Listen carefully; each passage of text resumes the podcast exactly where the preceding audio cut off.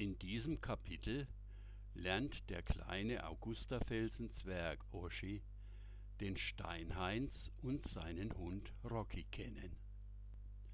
Dazu musst du wissen, dass unten im Tal vom Augustafelsen ein kleiner Bach fließt, der heißt Füllbach. Und in diesem Bach, da plätschert eine Quelle, Sommer wie Winter, aus einem Rohr heraus. Das Wasser kommt aus dem Helenenbrunnen. Und auf dem Helenenbrunnen, da steht ein riesiger Felsbrocken. Es ist wieder einmal November. Durch die Buchenzweige blitzt die Morgensonne. Im Tal des Füllbachs liegt Nebel, in der Nacht hat es erstmals gefroren. Raureif hängt an verblühten Dolden und bedeckt die herabgefallenen Blätter. Oschi darf mit Genehmigung von Großmutter Augusta ein wenig an die frische Luft gehen. Natürlich nicht, bevor ihm Oma einen warmen Schal umgebunden hat. Der kleine Zwerg hüpft fröhlich umher, rutscht gleich auf einem vereisten Blatt aus, fällt auf den Hosenboden, steht aber lachend wieder auf und klopft sich den Hintern ab. Er sucht unter den Blättern nach Käfern, die er im Sommer auf seiner Nase tanzen ließ. Das kitzelte immer so schön. Er findet aber heute nichts Lebendiges, mit dem er spielen könnte.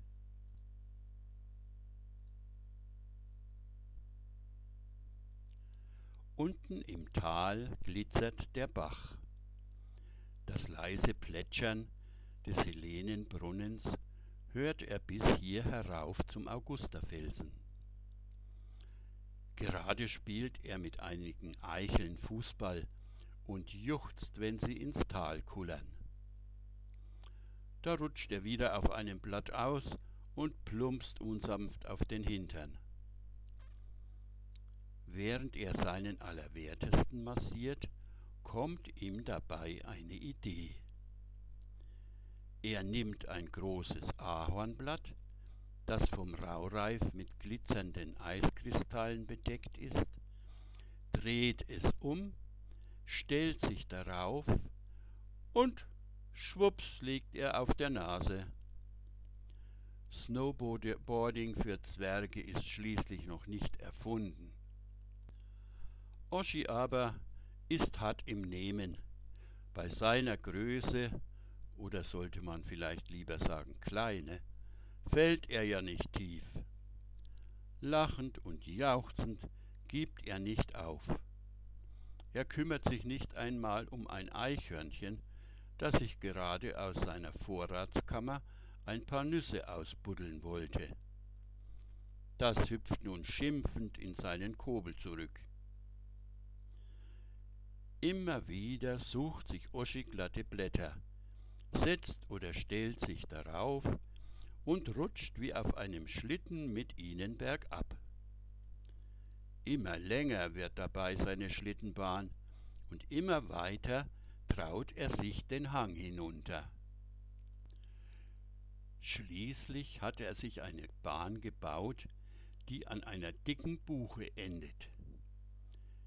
Der alte Baum hat an seinem Wurzelstock Moos angesetzt, das den Aufprall von Oschis Abfahrten wunderbar abfedert.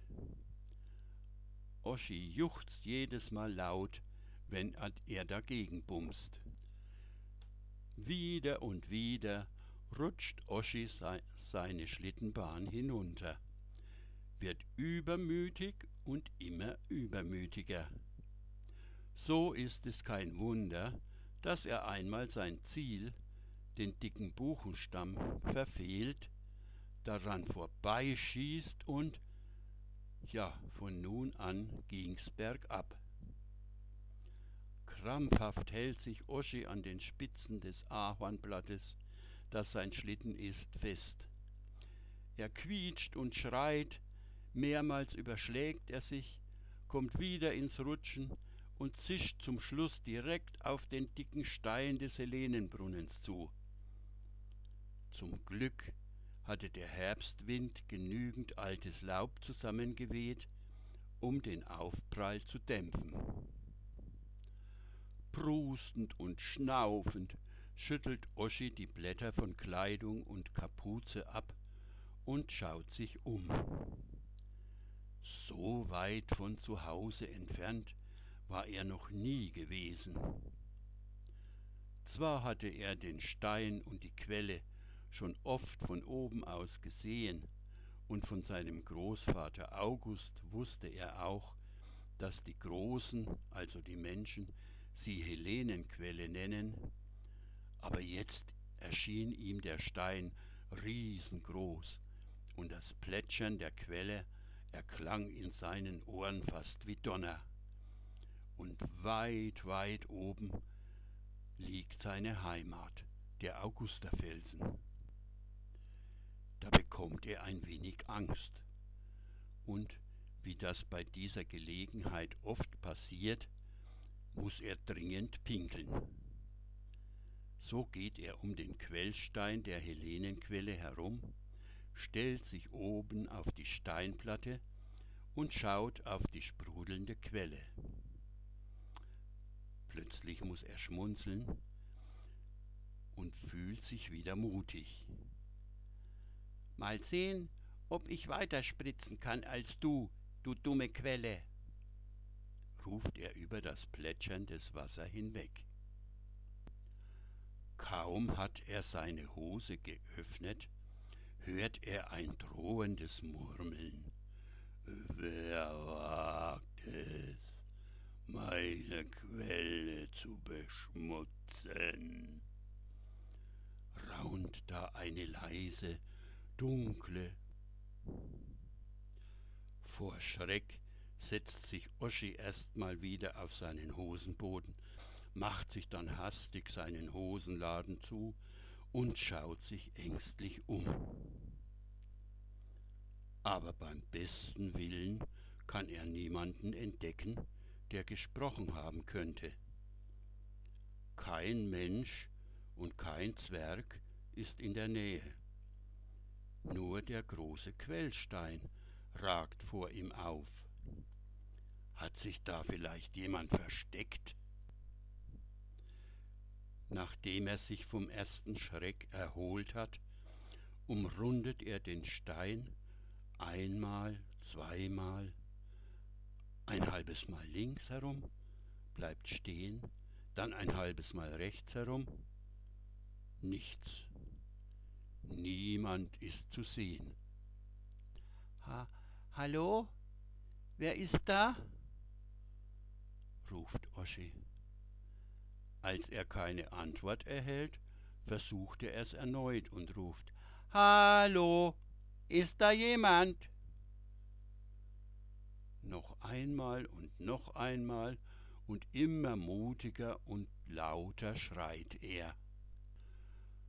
Oschi will sich schon abwenden, als er die tiefe Stimme wieder hört. Man nennt mich Stein Heinz. Ich bin der Hüter der Quelle.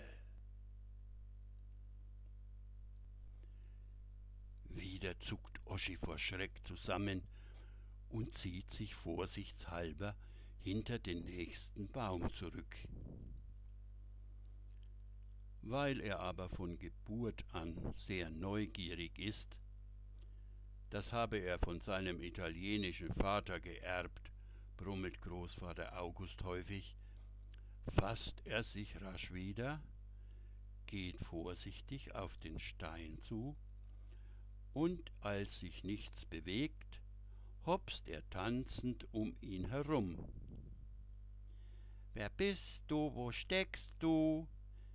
Zeig dich doch, zeig dich doch, ruft er halb übermütig, halb ärgerlich. Nachdem er wohl zehnmal und mehr um den Stein des Helenenbrunnens herumgerannt ist, mal links rum, mal rechts rum, bleibt er schnaufend am Fuß eines Baumes liegen. Er schaut zum Stein und staunt. Der Stein hat Augen. Oschi blinzelt und schaut genauer hin. Ein Gesicht. Da ist ein Gesicht im Stein. Warst du es, der mit mir gesprochen hat? fragt Oschi verblüfft. Ich, Steinheinz, Hüter der Quelle, war so frei, grummelte der Stein wieder mit seiner sehr tiefen und ungeheuren, langsamen Stimme. Der kleine Zwerg geht noch ein paar Mal um den Stein herum, vorsichtig fasst er ihn an. Da nichts passiert, wird er immer übermütiger. Er patscht auf den Felsen, klettert hoch und hopst darauf herum. Steinheinz lässt sich offenbar alles gefallen. Oschi wird immer mutiger und beginnt den Hüter des Brunnens zu verspotten. Steinheinz, Kleinheinz, Steinheinz, Kleinheinz. Er sucht sich ein Stöckchen und schlägt auf den Felsen ein. Steinheinz, Steinholz, ich mach aus dir Kleinholz. Mit seinen kleinen Stiefelchen stampft er auf den Stein, schlägt mit der Stiefelspitze dagegen dass ihm fast die Zehen wehtun. Da ertönt plötzlich ein ärgerliches Rocky was. Eigentlich klingt es eher wie Rohrfass. Doch bevor sich Oschi von seiner Überraschung erholt hat, steckt sein Stiefel in einer winzigen Felsspalte fest. So sehr er auch zieht und zerrt, er bekommt den Fuß nicht frei. Im Gegenteil, der junge Zwerg spürt, wie sich der Spalt im Stein immer fester um seinen Knöchel schließt, je mehr er zappelt und zerrt. Schließlich ist er so erschöpft, dass er sich auf den Rücken legt und schwer atmend zum Stein aufblickt. Zuerst will er nicht glauben, was er sieht. Er schließt die Augen, blinzelt, schließt sie erneut und reibt sie mit den Händen blank. Es ändert nichts an dem, was er sieht. Sein Fuß steckt nicht in einem einfachen Felsspalt, nein, das steinerne Maul eines Hundes hält ihn gefangen. Rocky, erklärt das steinerne Gesicht mit würdiger Gelassenheit. Wachhund der Quelle ist so frei und bedient sich. Nachdem sich der kleine Zwerg vom ersten Schreck erholt hat, bittet er Steinheinz Steinheinz, lass mich doch bitte frei. Der Stein aber bleibt stumm. Oschi bittet Rocky Rocky, lass mich bitte frei. Der Steinhund bleibt ebenfalls stumm. Schließlich bettelt der Zwerg um Entschuldigung für sein freches Verhalten. Der Stein brummt vor sich hin. Oschi fängt an, von seinem Leben im Augusterfelsen zu erzählen, dass sich seine Eltern Sorgen machen. Und auch mein Großvater August schaut sicher schon nach mir. Bei der Nennung des Namens seines Großvaters August scheinen die Augen im Stein kurz zu blinken. Nach einigen Minuten hört Oschi einen langgezogenen Aus. Der Spalt im Stein wird langsam weiter und gibt seinen Stiefel wieder frei. Oschi reibt seinen Knöchel, springt auf und hüpft ein paar Mal auf der Stelle. Gott sei Dank, alles noch heil. Er will sich gerade auf den Heimweg machen, kehrt aber nach wenigen Schritten um, stellt sich vor den Stein, verbeugt sich in Zwergenmanier und sagt Entschuldige, Steinheinz. Vor ihm liegt der Stein des Augusterfelsens, ein Stein wie viele andere. Er umkreist ihn und sucht das Gesicht, den Steinhund Rocky, sieht aber nur einen ganz normalen Felsbrocken und kommt sich ziemlich dumm vor, dass er sich vor einem Stein verbeugt hat. Da hört er von weit oben die Stimme seines Großvaters rufen. Oschi, was machst du so weit unten? Lass den Heinz in Ruh.